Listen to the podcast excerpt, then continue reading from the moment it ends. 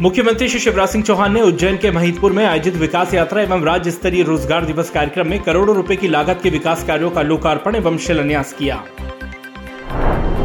CM Shri Chauhan ने कार्यक्रम में विभिन्न योजनाओं के अंतर्गत तेरह लाख अट्ठावन हज़ार से अधिक युवाओं के खाते में नौ हज़ार आठ सौ अड़सठ करोड़ से अधिक की राशि पहुंचाई, साथ ही उन्होंने लाभान्वितों से संवाद भी किया। मुख्यमंत्री श्री शिवराज सिंह चौहान ने कहा है कि लाडली बहना योजना के फॉर्म 5 मार्च से भरना शुरू होंगे। मार्च और अप्रैल में फॉर्म भरे जाएँगे। 10 जून से हर बहनों के खातों में राशि पहुंचाई जाएगी। सीएम श्री शिवराज सिंह चौहान ने महितपुर उज्जैन में आयोजित कार्यक्रम में महिला स्व सहायता समूहों द्वारा निर्मित विभिन्न उत्पादों की प्रदर्शनी का अवलोकन कर संवाद किया। मुख्यमंत्री श्री शिवराज सिंह चौहान ने स्टेट हैंगर पर विधानसभा सत्र की तैयारियों के संबंध में बीसी के माध्यम से बैठक की।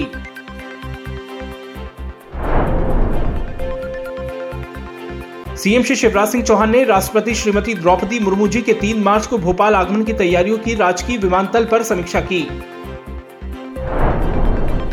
सीएम श्री शिवराज सिंह चौहान ने खजुराहो के नमो ग्लोबल गार्डन चिल्ड्रन पार्क में पौधरोपण कर कहा कि ग्लोबल वार्मिंग, क्लाइमेट चेंज जैसे खतरों से निपटना है तो इसके लिए पौधरोपण करें।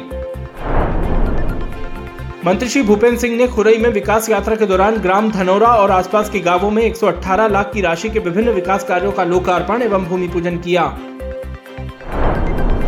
मंत्री श्री प्रेम सिंह पटेल ने बड़वानी में ग्राम पंचायत वैदपुरी में विभिन्न कार्यों का लोकार्पण एवं भूमि पूजन किया एवं हितग्राहियों को प्रधानमंत्री आवास योजना के हित लाभ भी वितरित किए।